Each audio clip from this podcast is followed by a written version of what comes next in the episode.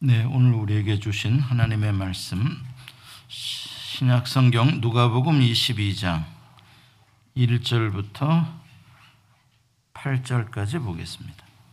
6월절이라 하는 무교절이 다가오매 대제사장들과 서기관들이 예수를 무슨 방도로 죽일까 궁리하니 이는 그들이 백성을 두려워함이더라.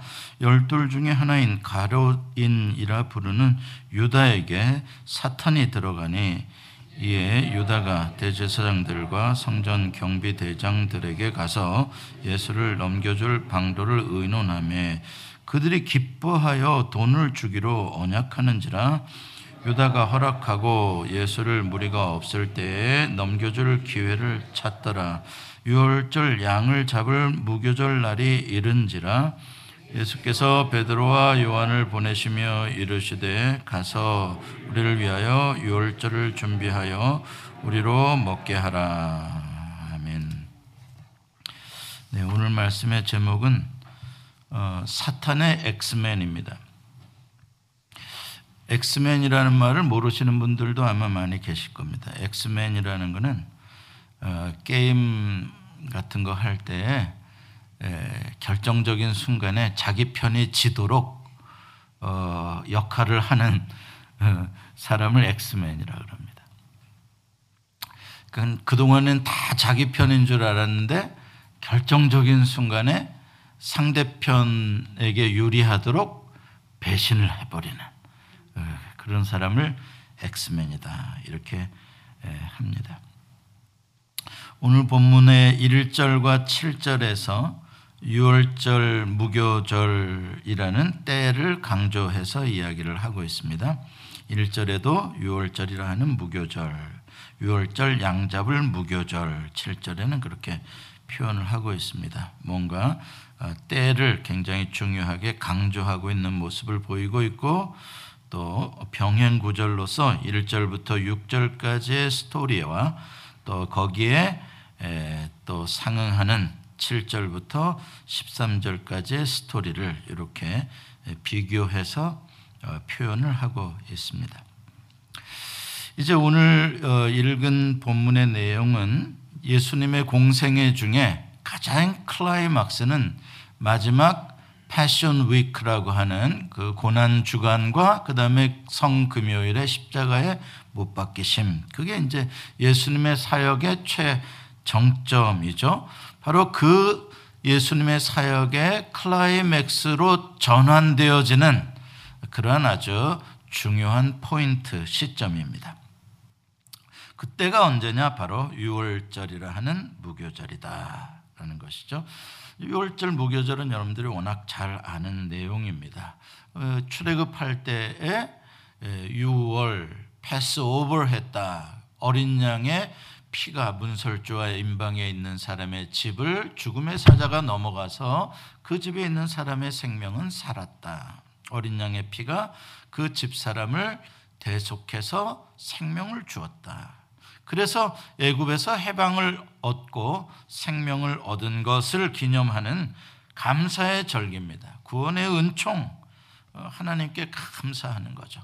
그리고 우리가 거룩한 백성이 되었기 때문에 이제는 죄와 우리는 멀리 해야 된다는 표시에서 어, 모든 곰팡이들 어, 모든 그런 것들을 다 제거하는 아예 효소가 들어가지 않은 그러한 어, 효소가 아니라 효모가 들어가지 않은 이스트가 들어가지 않은 떡을 일주일 동안 먹으면서 주변의 모든 곰팡이를 다 제거하는 그러한 절기가 6월절이며 어, 무교절입니다. 이때 많은 순례자들이 예루살렘 성전으로 모여드는 건 여러분들이 익히 아시는 바입니다. 아주 영적인 의미, 새 생명, 어, 새 출발, 거룩, 이런 것들에 대한 영적인 은총에 대한 의미가 아주 충만한 절기가 유월절입니다. 바로 그 때가 어, target day였다는 것이죠. 누구의 target day였을까? 오늘 본문에 보면 사탄이 등장을 합니다. 사탄은 사실 예수님께서 공생애를 시작하실 때에 세례를 받으시고 광야로 들어가실 가시고 어 40일 기도를 하실 때에 초기부터 강력하게 예수님의 구원 사역을 방해하던 그러한 아주 어 직접적인 그러한 어 대적입니다. 뭐라고 예수님의 사역을 유혹하고 방해했습니까?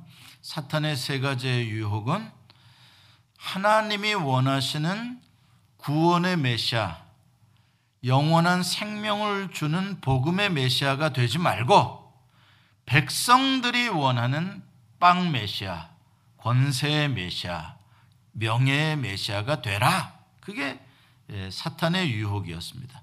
하나님이 원하는 길로 가지 말고 백성들이 원하는 길로 가면 당신은 백성들로부터 어, 엄청난 칭송을 받는 그러한 왕이 될 수 있다. 이게 예, 사탄의 유혹이었죠. 그러나 예수님께서는 하나님의 말씀으로 하나님의 뜻을 분별하여 그 사탄의 유혹을 물리치셨습니다. 그 뒤로 사탄은 잠시 예수님을 떠난 것 같았는데 그 뒤로 사탄은 누구에게 들어갔을 것 같습니까? 예, 그 뒤로 사탄은 유대 종교 지도자들과 바리새인들의 마음속으로 들어갔습니다. 여러분들 아시잖아요. 지속적으로 예수님의 구원 사역을 방해하고 복음 사역을 끊임없이 핍박하고 회방을 놓는 세력들이 누구였습니까? 바로 바리새인들과 서기관들, 대제사장들이 바로 그들의 앞잡이 아니었습니까? 참 이게 아이러니한 일이죠. 그들은 여러분들 아시는 대로 하나님의 말씀을 잘 아는 사람들이고 누구보다도 하나님을 잘 섬긴다는 사람들 아닙니까? 그렇죠? 그들이 유대교의 여호와를 섬기는 종교에 있어서 가장 핵심 멤버 그러면은 누구겠어요? 바리새인과 서기관들과 대제사장 그룹을 빼놓고 유대교의 핵심 멤버가 누가 있겠어요? 이 사람들보다 더 신앙이 좋은 사람들이 누가 있겠습니까? 근데 참 놀랍게도 그들이 지금 어, 마귀 사탄의 유혹을 받는 사람들이라는 사실입니다. 이 사람들은 하나님의 말씀을 계명을 잘 아는 사람이기 때문에 어떤 서기관은 예수님의 질문에 대답을 잘 했죠. 율법이 뭐냐? 그랬더니 어떤 서기관이 대답해서 하나님을 사랑하고 내 이웃을 사랑하라고 한 것입니다. 탁 대답하잖아요. 그러니까 야, 네가 천국에서 가깝다. 예수님께서 이야기해 주셨죠. 그 정도로 말씀을 잘 아는 사람들입니다. 그런데 오늘 본문 2절에 보면 바로 대제사장들과 서기관들이 예수님을 무슨 방도로 죽일까를 궁리하고 있었다라고 말합니다. 아주 심각하게 의논하고 생각하고 회의하고 어, 궁리했다는 거예요. 목적이 뭐예요? 어떻게 죽일까? 대제사장들과 서기관들의 임무는 뭡니까? 하나님께 받은 임무는 뭡니까? 살리는 임무를 받은 사람들입니다. 사람의 죄를 대신 제사를 지내줌으로써 그 죄값을 용서받도록 그래서 하나님과 관계가 형성되도록 죄인들을 하나님께로 이끌어서 생명을 주는 역할을 하게 하는 사람들이 대제사장들이고 또 그렇게 하도록 말씀을 가르치고 사랑을 가르치는 사람들이 서기관들입니다. 6월절은 사람을 죽이는 절기가 아니라 6월절은 양을 잡는 절기입니다. 그런데 지금 이 임무를 받은 대제사장들이 지금 국리를 하고 있는 것은 사람을 죽일 국리를 하고 있다는 사실이 참 무섭습니다. 6월절은 하나님의 자비, 하나님의 용서, 하나님의 구원, 은총 이런 것들을 기념하는데 그런데 바로 사람을 살리도록 부름을 받은 지도자들이 예수님을 아무 죄 없는 예수님을 어떻게 죽일까? 죄가 없으니까 그냥 가볍게 죽일 수가 없는 거예요. 어떻게 죽일까를 고민하고 있게 된 것이죠. 왜 이렇게 됐을까 이들은? 어쩌다가 이렇게 됐을까? 2절에 그 이유가 좀 나옵니다. 2절 끝에 보면은 이들이 예수님을 죽이려고 궁리하는 것은 이는 이는이라는 게 이유를 설명하는 것이죠. 그들이 백성을 두려워함이더라라고 말합니다. 대제사장들과 서기관들이 백성을 두려워해서 어떻게 죽일까 그 방도를 찾기 위해 궁리하고 있었다 이 말입니다. 자, 그들이 백성을 두려워했다라는 이 표현에는 직접적인 의미와 복선적인 의미 두 가지를 가지고 있습니다. 먼저 직접적인 의미를 생각해 봅시다. 왜 백성들을 두려워했을까요? 예수님이 백성들에게 인기가 있었기 때문에 그렇습니다. 예수님이 혹시 메시아일지도 모른다고 백성들이 생각하는 사람들이 상당히 많이 있었고 매일 성전에 올라와서 예수님으로부터 말씀을 들으려는 사람들이 참 많았습니다. 그리고 예수님께서 말씀하시면 옳소 옳소 하고 백성들이 환호를 했습니다. 그 모습을 알고 있는 터라 잘못 예수님의 죄를 정하지도 않고 불법적으로 함부로 예수님을 체포하거나 죽였다가는 밀란이 일어날 수도 있고 백성들의 큰 반발을 살 수가 있기 때문에 조심했던 것이죠. 그러나 그들의 마음속에 그럼에도 불구하고 이번 6월절 안에는 예수를 잡아 죽이는 건을 처리하고 싶은 그런 시간의 어떤 목표를 가지고 있었던 것입니다. 그래서 지금 아주 심각하게 그 방법을 적극적으로 찾고 있었던 것이죠. 이번 6월절이 지나기 전에 이 건은 해결을 한다. 예수를 죽인다. 이렇게 작정을 하고 어떻게 하면 합법적인 방법을 가장할 수 있는 그러한 꼬투리를 잡을까? 그래서 백성들의 반발을 최소화할까? 이제 그런 궁리를 했다 이 말이죠. 그다음에 백성을 두려워했다라고 하는 것의 함축적인 의미는 또 어, 복선적인 의미는 뭔가? 그 뒤에 깔려 있는 의미는 뭔가? 한번 생각해 봅시다. 백성들을 두려워했다라는 것은 대제사장들과 서기관들, 종교 지도자들이 어떤 가치관을 가지고 살고 있었는지를 말해주는 것입니다. 대제사장들과 서기관들은 하나님을 두려워하지 않고 백성을 두려워했습니다. 그들은 하나님의 말씀과 하나님의 뜻을 두려워하는 것이 아니라 백성들을 두려워했습니다. 백성들을 두려워했다는 건 뭐예요? 백성들로부터의 인정받는 것에 지금 매여 있다는 것입니다. 자기들을 인정해주고 자기들이 존경받는 것이 백성들에게서 떨어질까봐 그걸 두려워하고 있는 것입니다. 백성들이 자기네들의 권위를 그래도 인정해주고 자기네들을 높여줘야 그래도 명색이 종교 지도자 행색을 할 텐데 만약에 백성들이 자기들을 무시했다가는 이 성전 장사가 안 될 수 있으니까 그들의 초점은 어떻게 하면 그 인기를 놓치지 않을 수 있을까 백성들로부터 그러한 두려움인 것입니다. 오늘날에도 이러한 경우들은 많이 있죠. 교회 일을 하다 보면 특히 이런 일들은 굉장히 많이 있습니다. 하나님의 뜻을 생각하기보다 언제나 성도들이 시험 들까봐를 두려워합니다. 제일 두려워합니다. 뭘 하려다가도 아, 성도들 시험 들면 어떻게? 그 사람 설득 안 되면 어떻게? 제일 두렵습니다. 그게 그렇다고 무시할 수도 없는 건 맞는데 그러나 그게 참 우리를 두렵게 합니다. 갈등에 빠지게 하는 요인들입니다. 지금 예수님을 죽이려고 하는 이 서기관들과 바리새인 이, 이 대제사장들의 이유도 예수님께서 이 종교 지도자들에 대해서 나쁜 이야기를 하고 강도의 소굴을 만들었다 그러고 백성들의 인기가 자기들에게 와야 할 게 예수께로 가는 것에 대해서 지금 어, 기분 나빠하는 것입니다. 그래서는 바로 이 백성들의 인기를 마음을 붙잡아 두려고 지금 하나님의 마음을 버리고 있는 것입니다.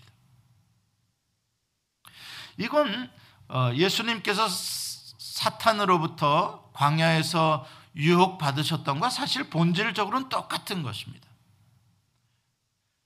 사람들이 원하는 빵 메시아가 되라. 사람들이 원하는 인기 있는 메시아가 되라. 그게 사탄의 유혹 아니었습니까? 하나님이 원하는 메시아 되지 말고 그 골치 아픈 거 하려 그러지 말고. 마찬가지입니다. 이 대세자장들과 서기관들에게도 하나님의 뜻을 분별하고 하나님을 두려워하고 하나님의 말씀을 따르는 그거 하지 말고 그거 해봐야 돈 안 되니까 백성들의 인기를 얻는 일에 힘을 써라. 거기에 이제 이 서기관들과 바리새인들이 그 가치관에 넘어간 것이죠. 지금 그들은 유대교의 하나님을 섬기는 데 있어서의 아주 핵심 멤버였지만 사실상 사탄의 엑스맨으로 지금 역할을 하고 있는 거예요. 쓰임을 받고 있는 거예요.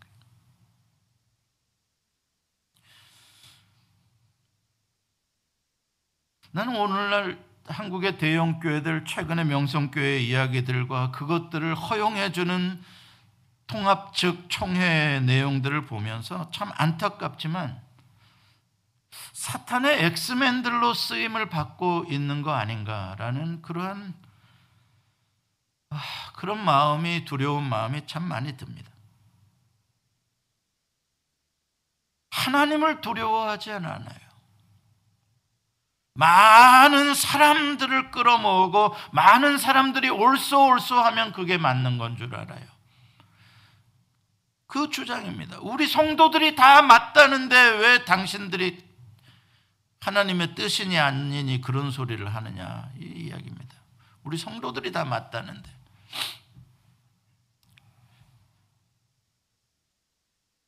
예수님의 공생애가 시작될 때 강력하게 역사했던 사탄이 이제 유월절을 앞두고 마지막 총공격을 지금 지휘하고 있는 것을 우리가 보게 됩니다. 대제사장들과 서기관들은 물론이고 이미 바리새인들의 마음은 완전히 붙잡았고 얼마 전 며칠 전 사두개인들과의 논쟁에서도 사두개인들도 예수님으로부터 돌아서게 되었고 헤롯 당원들도 거기에 연합을 하게 되었습니다. 전혀 다른 가치를 가지고 있던 사람들이 예수를 죽이고자 하는 이 일에 있어서는 모두 다 한 마음이 되도록 사탄이 역사한 것을 우리는 볼 수가 있습니다. 항상 이렇게 사탄이 역사할 때는 많은 사람들을 이렇게 연합적으로 힘을 형성해서 공격을 하도록 되어 있는 것입니다. 이제 모든 준비는 거의 다 끝났습니다. 예루살렘에서 유대 유대인들 중에서 힘 꽤나 쓴다는 사람들은 다 예수를 죽이기로 합의를 봤다 그래도 과언이 아닙니다. 준비는 끝난 겁니다. 이제 사탄은 마지막 키맨 한 명만 포섭하면 이 마지막 최종 총공격의 작전은 바로 개시됩니다. 바로 끝을 낼 수 있는 단계까지 왔습니다. 자, 마지막 그 키맨이 누가 될까요? 오늘 본문 3절에 바로 그 사람이 등장합니다.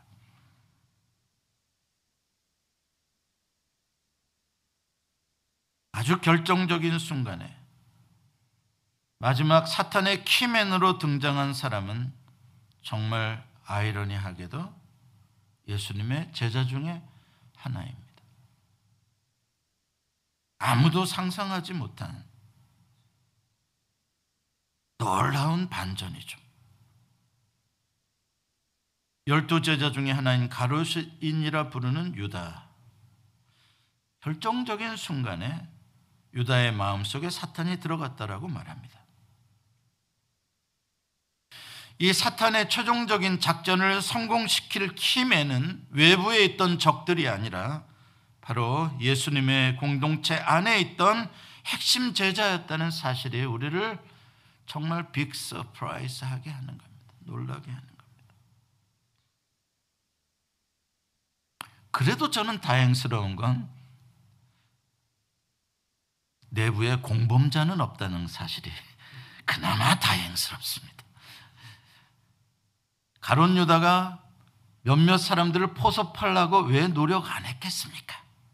은근슬쩍 그랬겠죠. 야 이거 예수 이래가지고 되겠냐? 응? 뭔가 잘못되고 있는 것 같다. 이런 식으로 왜 안 했겠습니까? 그러나 나머지 제자들은 하도 멍청해가지고 얘가 뭔 말을 하는 건지를 다행히 못 알아듣는 덕에 공범자들이 없었고 그래서 가론 유다가 혼자 죄를 저질렀다는 것이 얼마나 다행스러운지 모릅니다. 왜 다행스럽다고 생각합니까? 나중에 이 공동체가 다시 회복될 때 한 여섯 명쯤 가론 유다 편을 해서 써버렸더라면 얼마나 데미지가 컸겠어요. 다시 이 제자 공동체가 부활 후에 회복되어서 복음을 전 세계에 전파해야 되는데 얼마나 데미지가 컸겠어요. 근데 다행히 열둘 중에 한 놈만 딱 그렇게 됐다는 게 너무 다행이에요. 아무튼 그러나 한 명의 배신이더라도 이거는 워낙 어, 중요한 키맨의 내부자의 배신이기 때문에 여러분 큰 성도요 어, 전쟁에서 뭐 성벽이 다 무너져야 뭐 성벽의 뭐 70%가 무너져야 지는 게 아닙니다. 아시잖아요. 아무리 큰 성도 한쪽 귀퉁이만 뚫려 있으면 그리로 적군이 들어오면 끝나는 거예요. 바로 그와 같은 일입니다.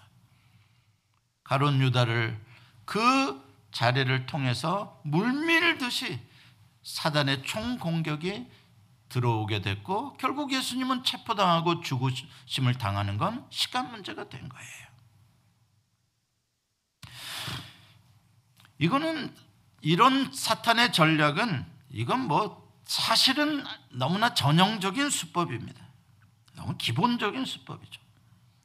여러분 공동체가 깨어지고 분열되고 공동체가 문제가 생기는 것은 외부의 공격 때문이 아닌 것들 많이 알죠. 외부의 공격에서는 오히려 공동체가 단합이 되는 일들은 많아요. 외부를 대적하기 위해서. 그래서 어느 때는 내부를 단속하기 위해서 외부의 적을 만들기도 해요. 내, 내부의 공동체가 무너지는 경우들, 분열되는 경우들은 대부분 다 원인이 안에 있습니다. 내부에 있어요. 그거는 선한 공동체든 악한 공동체든 다 마찬가지예요. 악한 공동체도 만약에 성령님께서 누군가 하나를 감동시키게 된다면 그 공동체 안에 한 사람이 변화되게 된다면 거룩한 사람으로 하나님의 사람으로 그 공동체를 전체를 변화시킵니다. 누룩이 번지듯이. 선한 공동체도 마찬가지입니다. 예수님의 공동체만큼 선한 공동체, 강력한 공동체가 어디 있겠습니까? 리더가 예수님인데. 그럼에도 불구하고 사탄이 가론 유다의 마음 한 사람의 마음 속에 들어오니까 아주 위험한 위기에 빠지게 되고 결국 리더인 예수 그리스도가 붙잡혀 죽게 되고 공동체는 파괴되었고 고등 제자들은 다 도망가고 말았습니다. 이와 같이 그리스도인들의 공동체도 한 사람의 영적인 부패와 타락과 또 마귀의 엑스맨으로 쓰임을 받는 역사가 일어날 때에는 얼마나 그 파장이 큰지 모릅니다. 그럼 수없이 우리가 경험해 오는 우리들의 경험에서 그것을 알 수가 있습니다. 그런데 왜 하필이면 그때 그 순간에 가론 유다는 사탄에게 마음을 빼앗겼을까요? 왜 가론 유다는 사탄이 그 안으로 쑥 들어오도록 그걸 막지 못했을까요? 사실 성경에 보면 그게 궁금한 점이긴 한데 자세한 설명은 없습니다. 왜 그랬다라고 정확하게 말해주진 않습니다. 다만 우리가 추측할 수 있는 것이죠. 사탄의 이 가론 유다의 마음 속에 뭔가 뭔가 문제가 있었을 겁니다. 아주 심각한 본인이 해결하기 해결하지 못하는 뭔가가 있었을 것입니다. 아주 사탄이 침투하기 좋은 마음의 어떤 배지를 가지고 있었던 것이죠. 무엇인가가 있었던 거예요. 거기에 사탄이 달라붙은 겁니다. 예를 들면 더러운 쓰레기가 있는 곳에는 파리들이 자연스럽게 오는 것입니다. 마찬가지입니다. 우리들의 마음 속에도 무엇인가가 있을 때 어떻게 귀신같이 알고 사탄이가 달라붙습니다. 여러분들 파리도 보세요. 안 보이던 파리가 갑자기 나타납니다. 어떻게 나타납니까? 귀신같이 나타납니다. 벌써 우리는 모르는데 뭔 냄새가 난 겁니다. 아주 기가 막히게 합니다. 놀라운 능력이죠. 정확하게 합니다. 그걸로 봤을 땐 아, 사탄이 흔들 수 있을 만한 무엇인가가 가론 유다의 마음속에 있었다. 저는 처음부터 가론 유다가 사탄의 엑스맨이었을 거라고는 생각하지 않습니다. 처음에는 분명히 예수님의 제자였을 것이고 예수님을 존경했을 것이고 그래서 예수님을 따르는 사람이 되었을 것이라고 저는 생각합니다. 그런데 따르다 보니까 어느 지점부터 어느 지점부터 이제 뭔가 이게 내 생각하고는 맞지 않는 불편하고 또 뭔가가 의심스러운 그러한 시점이 있었을 거예요. 언제 일지는 정확히 알 수가 없어요. 예수님의 공생애가 3년 반 정도라고 친다면 언제 3년 정도 지난 뒤가 되었을지 아니면 그 전이었을지 아무튼 분명히 어느 시점부터 이 가론 유다의 마음속에는 뭔가 이건 아닌데라고 생각하는 부분이 해결되지 않는 부분이 있었을 것이에요. 그게 어떤 지점일까 생각해 보면 이런 거예요. 자기가 추구하는 가치관과 예수님이 추구하시는 가치관이 확연히 다르다는 것을 발견하게 되는 시점이었을 겁니다. 나는 이런 가치관을 가지고 지금 예수님이 내 가치관을 성취시켜 주실 분이라고 생각하고 따라왔는데 예수님이 가르쳐 주시는 말씀을 들어보거나 예수님이 하시는 행동을 보니까 이건 내가 추구하는 가치관하고 정, 정반대예요. 이게 아닌 거예요. 그럴 때 굉장한 혼돈이 있을 것이고 굉장히 의심이 있을 것이라고 생각을 충분히 해볼 수가 있죠. 그럼 가론 유다가 추구하는 가치관은 뭐였을까요? 예수님이 추구하신 가치관은 뭘까요? 가론 유다가 추구하는 가치관들은 다, 다른 제자들과 거의 다를 바가 없었고 오히려 다른 제자들보다 좀 더 강력했다고 봐야죠. 그것은 뭡니까? 자기의 유익입니다. 세상적인 자기의 성공이죠. 예수님이 왕이 되신다면 거기서부터 예수님의 측근으로서 개국공신으로 누릴 수 있는 영광스러운 삶의 성공, 모든 권력과 부를 얻을 수 있는 길. 얼마나 가론 유다가 도시인으로서 가론 유다는 예루살렘 사람이었을 거라고 이야기를 하고 있는데 얼마나 그는 사리에 밝은 사람인지 모릅니다. 그걸 추구했던 거예요. 가론 유다는. 근데 예수님은 뭘 가르치시는 거예요? 예수님이 살아가시는 길을 가르치시는 걸 보면 너를 희생해서 하나님의 사랑을 드러내라. 가진 것도 내어줘라. 뭐 이러한 시기인 거예요. 이건 뭐 좋은 소리 하시는 거겠지라고 생각했는데 그게 아니에요. 나중에 보니까 예수님이 진짜 가론 유다는 눈치가 진짜 빨랐어요. 다른 제자들은 설마 예수님이 돌아가실라나? 이렇게 생각하고 있지만 가론 유다는 알았던 것 같아요. 이 양반 정말 죽을라 그러는구나. 알았던 것 같아요. 가론 유다는. 뭐냐 이게. 전혀 자기는 그런 길을 가고 싶지 않아요. 근데 예수님은 엉뚱한 길로 가고 계시는 거예요. 아, 이거 아니었구나. 내가 지금 뭔가 잘못 왔구나. 이러한 가론 유다의 갈등이 드러난 사건이 예수님이 예, 붙잡히시기 전에 예, 있었던 마리아의 향유 옥합 사건에서 이 가론 유다의 마음을 가론 유다가 얼마나 그 당시에 분노하고 있었고 어, 예수님에 대해서 실망하고 있었는지가 숨기지 못하고 드러난 사건이 향유 옥합 사건이에요. 여러분 아시잖아요. 300데나리온 값어치나 되는 향유 옥합을 퍽 마리아가 깨더니 예수님의 발에다가 부어가지고 머리털로 발을 닦으니까 가론 유다가 성질이 팍 난 거예요. 그거는 그 여자에게 화를 낸 게 아니죠. 예수님에게 화를 낸 거죠. 예수님에게. 저 비싼 거를, 저 비싼 거를 발에 뿌리는데, 저걸 가난한 자들에게 좀 줘라고 말이지. 응? 그렇게 근사하게 말을 안 하시고 말이지. 그건 다 무슨 말이에요? 진짜 가론 유다가 가난한 자를 생각해서 하는 말이에요? 아니요. 예수님 보니까는 이율 배반적인 사람이네. 겉다르고 속다른 사람이네. 그동안에는 대동 뭐 돈을 멀리하고 막 이렇게 호사스러운 거를 멀리 인자는 머리들 것도 없다다 막 이러던 양반이 300대 나리온 향유는 꿀꺽 잡수시네. 그것도 발에다가 그 화가 난 거예요. 이제 막 뒤집어진 거예요. 속이 이미 뒤집어졌기 때문에 예수님에 대해서 이미 아니라는 생각이 들었기 때문에 그런 행동들을 보면서 막 속에서 뒤집어지는 일들이 나오게 되는 겁니다. 분명히 가론 유다가 추구하는 것은 사랑도 아니고 하나님의 나라도 아니고 돈이요 성공이었던 것을 분명하게 알 수가 있습니다. 이게 바로 사탄의 엑스맨이 될 수 있는 마음의 매우 중요한 사탄과 컨택될 수 있는 뭔가를 가지고 있었던 것이 그 바로 그겁니다. 돈을 좋아하는 것은 일만하게 뿌리가 된다라고 말씀합니다.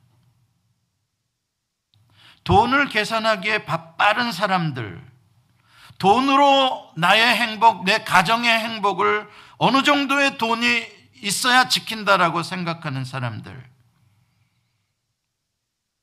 그런 사람들은 결정적인 순간에 사탄이 그 마음에 들어올 가능성이 많은 사람들입니다. 바로 그것 때문에 가론 유다는 내적 갈등을 겪었고 바로 그 실망스러웠던 마음 자기가 추구하던 교회가 아니야 해보니까 이건 아니다. 그 실망스러운 마음 속에 사탄이 들어온 것입니다. 가론 유다의 마음에 사탄이 들어오니까 용기가 생깁니다. 악이, 악이 제대로 뻗치기 시작하는 거죠. 용기도요, 사탄이 들어오면 아주 세집니다. 세집니다.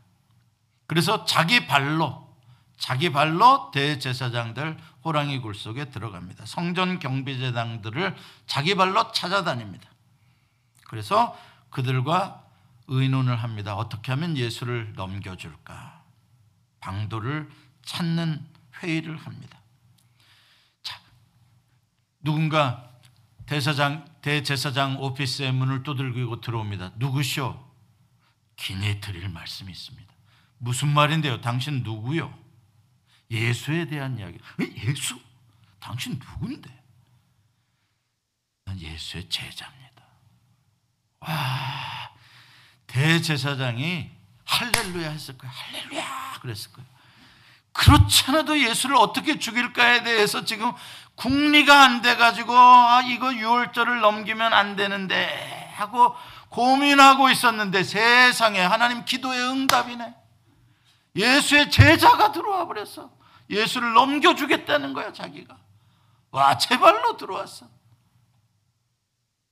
이런 걸 보고 하나님의 응답이라고 좋아했을 거예요. 대제사장들은요. 놀랍죠. 그동안 고민했던 게 싹 해소가 돼. 그래 너무 기뻐가지고 돈을 주겠다고. 처음에 가론 유다가 돈 달라고는 안 했던 것 같아. 돈을 주겠다. 그는 가론 유다도 좋다 그러면 그래서 그 돈을 받기로 언약을 했다 오늘 본문에 이야기를 하죠. 금액은 안 나왔는데 마태복음에 보니까 은 30을 주겠다. 은 30은 그냥 그 당시 평범한 노예들, 보통 노예들 한 명 사고 파는 값입니다. 예수께서 그냥 보통 노예 한 명 값에 그냥 팔리시는 거죠. 그건 아주 상징적인 의미입니다. 보통 인간 한 명 값이라고 우리가 어, 생각할 수 있는 것이죠. 그리고 6절에 보면 이제 가론 유다가 때를 노립니다. 사람들, 무리들로부터 예수님께서 떨어져 있을 때, 다시 말해서 예수님이 체포되는 장면을 가능한 한 사람들이 볼 수 없는 장소와 시간을 노리고 있는 거예요. 그때가 마지막 겟세만의 동산에서 제자들까지도 잠들어 있을 때에 바로 예수님 혼자 기도하실 때의 타이밍을 놓친 잡았던 것, 노렸던 것이죠. 저는 이 이야기를 짧은 몇 절의 이야기를 읽으면서 사탄의 엑스맨으로 쓰임 받은 가론 유다와 유대 유대의 종교 지도자들이 참 불쌍하고 참 그들의 이러한 모습에 참 가슴이 아프고 슬펐어요. 왜? 이들은 그래도 나름대로 열심도 있었던 사람 아닙니까? 예수님의 제자가 되겠다는 열심. 가론 유다의 열심. 예수님과 함께 고난도 많이 당했을 텐데. 대제사장들도 얼마나 귀한 직분입니까? 영적으로 본다면. 하나님께 정말 귀한 은혜와 선택을 먼저 받았던 사람들 아니겠습니까? 그런데 그들이 추구한 건 하나님의 나라와 하나님의 의가 아니라 자기의 이익이었기 때문에 결국 사탄의 도구로 전락되고 말았다는 사실이 참 슬픈 이야기입니다. 그들은 하나님을 두려워할 줄 모르고 사람들을 두려워했기 때문에 결정적인 순간에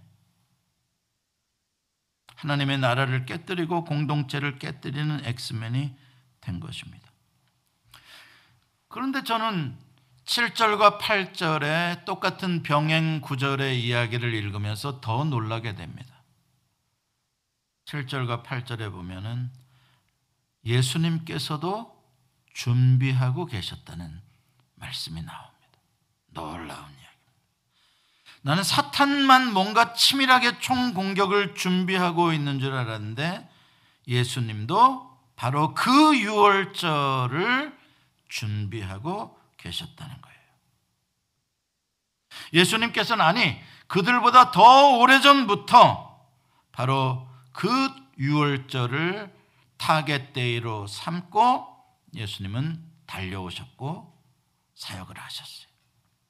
예수님께서는 미리 사탄의 이 모든 계획을 다 아시고 누구를 통하여 이 모든 것까지 다 할지도 아시고 그것을 오히려 역이용하셔서 하나님의 뜻을 성취하시는 놀라운 사역을 감당하십니다.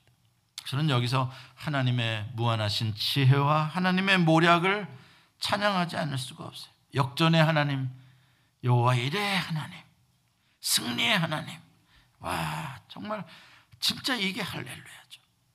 인간의 이 악함들, 교명함, 인간의 이 궁리하고 인간이 회의하고 하려고 하는 이 모든 것들을 하나님이 아시고 그것을 하나님의 계획으로 선으로 바꾸어 버리시는 이 하나님의 위대하심. 놀라운 이야기입니다. 예수를 죽이려고 한 바로 그 살인의 의도를 하나님께서는 6월절 어린 양을 잡는 대속의 제물의 의식으로 바꾸어 버리십니다. 사람들은 그걸 몰랐겠죠. 자기들이 이긴 줄 알았겠죠. 사탄도 자기가 이긴 줄 알았을 거예요. 자기 계획대로 짝짝 다 맞아 떨어져 가는 거예요. 가론 유다도 역시 내 판단은 맞았어. 저 사람은 아주 무능한 사람이야. 저 사람은 왕이 될 마음이 아예 없었던 사람 맞아. 저 사람은 십자가에 죽고 싶어 했어. 맞아. 잘 됐네. 대제사장들과 유대 지도자들도 자기들이 결국 이겼다고 얼마나 좋아했겠습니까? 그러나 그것은 지극히 잠시뿐. 정말 3일 후 새벽이 밝아오는 아침에 천지가 개벽하는 놀라운 역전의 세계가 펼쳐지게 된 것이죠. 영원한 승리의 역전이 시작된 것입니다. 지금도 하나님의 역사는 이와 같습니다. 하나님은 이렇게 마귀의 엑스맨들 마귀의 작전들을 하나님께서는 다 아시며 허용하시며 그것을 뒤집기로 승리로 바꾸시는 하나님이십니다. 여러분은 이 놀라운 하나님의 역사의 시간에 어느 편에서 쓰임을 받기를 원하십니까? 졸고 계시다 보면 예수 편인지 사탄 편인지를 모릅니다. 사탄은 조는 자들을 공격합니다. 빨리 정신 차리셔야 돼요. 우리 중에도 사탄의 엑스맨이 있을지 모릅니다. 한 명도 없습니다. 다만 누구나 그렇게 될 수 있는 가능성을 가지고 있다는 데 대해서 인정을 해야 됩니다. 나는 아니지요. 제자들이 다 그렇게 물었죠. 예수님하고 마지막 만찬을 하면서 나는 아니죠. 나는 아니죠. 나는 아니죠. 아니긴 뭐가 아니야 이놈아. 다 예수 모른다고 도망치더라 이놈들아. 아니긴 뭐가 아니야. 다 X-Man이 될 수 있어요. 우리 교회가 브엘세바 프로젝트를 시작했어요. 우리 주님에게 있어서 이 프로젝트는 예수 소망교회를 향한 아주 중요한 target day시고 target project일 수 있어요. 우리는 그 주님이 꿈꾸시는 비전과 앞으로 100년 후를 내다보실 만한 주님의 그 미래를 향한 비전들을 다 알지 못할 수 있어요.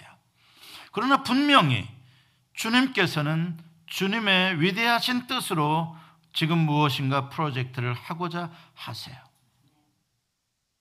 그럼 우리는 동시에 생각해야 될 건 그 주님의 위대한 십자가의 계획 속에 사탄의 역사가 함께 했다는 것은 늘 우리가 알아야 해요. 모든 주님의 역사가 있는 곳에 마귀의 역사는 늘 따라와요. 이 기회에 또 교회 공동체를 힘들게 하려고 하는 사탄의 역사가 있을 수 있어요. 누구 속에 들어가면 흔들 수 있을까? 누가 사탄의 엑스맨이 될지 우리는 몰라요. 두 종류의 사람들이 먼저 조심해야 돼요.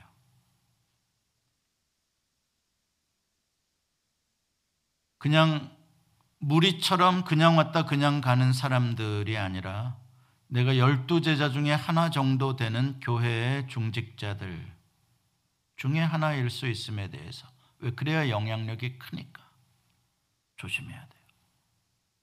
항상 그래요. 이것은요. 교회의 어려운 문제들, 공동체가 흔들리는 문제들은 절대 약한 사람을 흔들어 가지고 문제가 안 커져요. 교회에 그래도 한 기둥쯤 하는 사람을 흔들어야 한쪽 기둥이 무너져 내리는 고통을 겪게 되는 거죠. 그래서 우리가 늘 교회의 중직을 맡으면 맡을수록 조심해야 되는 거예요. 내가 어느 순간에 사탄의 X-Man으로 쓰임 받을 수 있다. 이용당할 수 있다. 또 가룟 유다를 통해서 우리가 보는 것은 가룟 유다가 돈을 좋아했다는 표현이에요. 요한복음에 보면 돈을 좋아했던 사람이다. 가룟 유다가. 그게 이제 또 하나의 사탄이 X-Man으로 쓸 수 있는 가능성이 있는 사람들이에요. 돈을 좋아하는 사람, 돈에 대해서 아주 민감한 사람, 교회 재정에 대해서 아주 민감한 사람, 돈, 돈, 돈, 돈 하는 사람, 굉장히 조심해야 되죠. 자기는 다 의롭게 바르게 한다라고 하는 거일지 모르는데 그 돈 때문에 마귀가 역사를 할 수가 있다는 거예요. 그 사람 마음 속에. 왜 이런 식으로 하냐? 왜 돈이 이러냐? 돈, 돈, 돈, 돈. 뭘 하려도 다 돈 가지고 이야기를 하게 되는 가운데 마귀에게 마음을 빼앗길 수 있다는 거죠. 조심해야 돼요. 이와 반대로 서기관들과 바리새인들, 대제사장들 같은 사람이 사탄의 엑스맨이 된 건 이건 의외예요. 그건 뭐하러 뭐예요? 자기의 의예요. 자기의 의.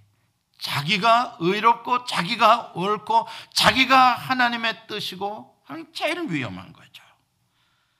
그런 사람들이 자기와 안 맞으니까 예수 그리스도를 하나님을 십자가에 죽이라고 말하는 사탄의 엑스맨이 된 것이죠. 그래서 우리가 하나님의 사역을 중요한 사역을 할 때 기도해 달라고 한 마음이 되게 기도해 달라고 기도로 참여해 달라고 헌금보다 더 중요한 건 기도다고 하는 이유가 왜 그러겠습니까? 내 마음부터 사탄의 엑스맨이 되지 않도록 내 마음부터 지키기 위해서 깨어 있기 위해서 또 우린가 누구 우리 중에 누군가가 그러한 마음에 사탄의 마음 사탄이 그 마음에 들어오지 못하게 우리가 막아주는 중보 기도를 하기 위해서 기도하자 그러는 거예요. 그래서 오늘도 이렇게 말씀을 통해서 말씀으로 우리를 다시 전신 무장을 하는 거예요. 내 마음에 의심이 일어나고 불평과 불만이 있는 곳, 그거는 정확히 영혼의 쓰레기라 파리가 날라드는데 정확하게 가장 향기로운 게 파리가 날라오는 가장 좋은 냄새가 내 마음에 가지고 있는 의심과 불만과 불평이에요. 빨리 제거하지 않으면 나는 아무렇지도 않은 것 같아도 마귀가 글로 쏙 들어와요. 뭐 어떡할래요? 너, 당신이 이길 수 있을 것 같아요? 아무도 못 이겨요.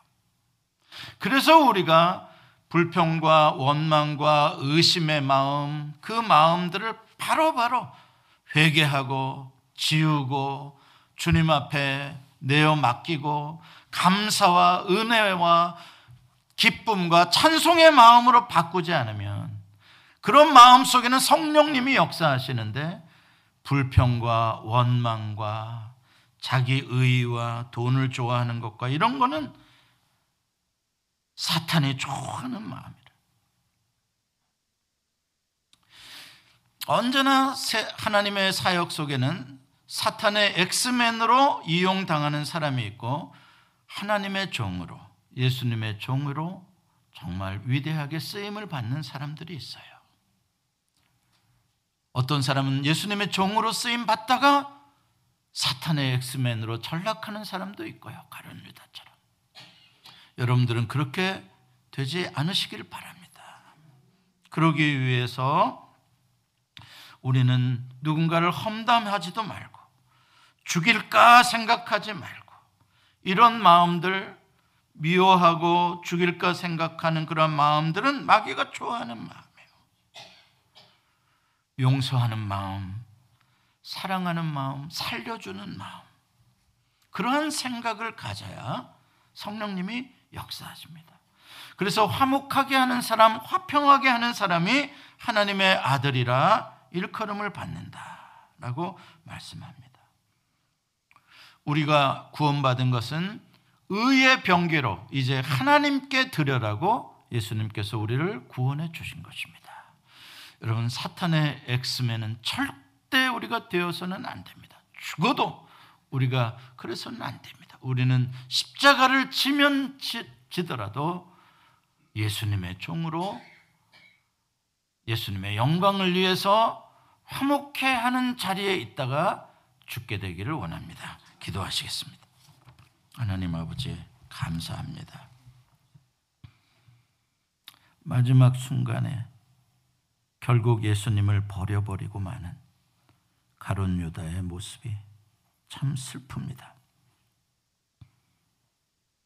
하나님 아버지, 우리의 소망의 성도들, 우리의 마음 또한 가론 유다보다 더 나을 것도 없습니다. 우리는 참 연약합니다. 주여 우리를 극률히 여겨 주시옵시고 주님의 말씀으로 검으로 사단을 대적하게 하시고 복음의 전신 갑주를 입고 하나님 끝까지 예수 그리스도의 종으로 쓰임을 받게 해 주시고 우리 예수 소망 교회가 사단의 괴계 속에 흔들리지 않는 교회로 든든하게 철옹성 같은 교회로 세워지게 하여 주시옵소서. 예수님의 이름으로 기도합니다. 아멘.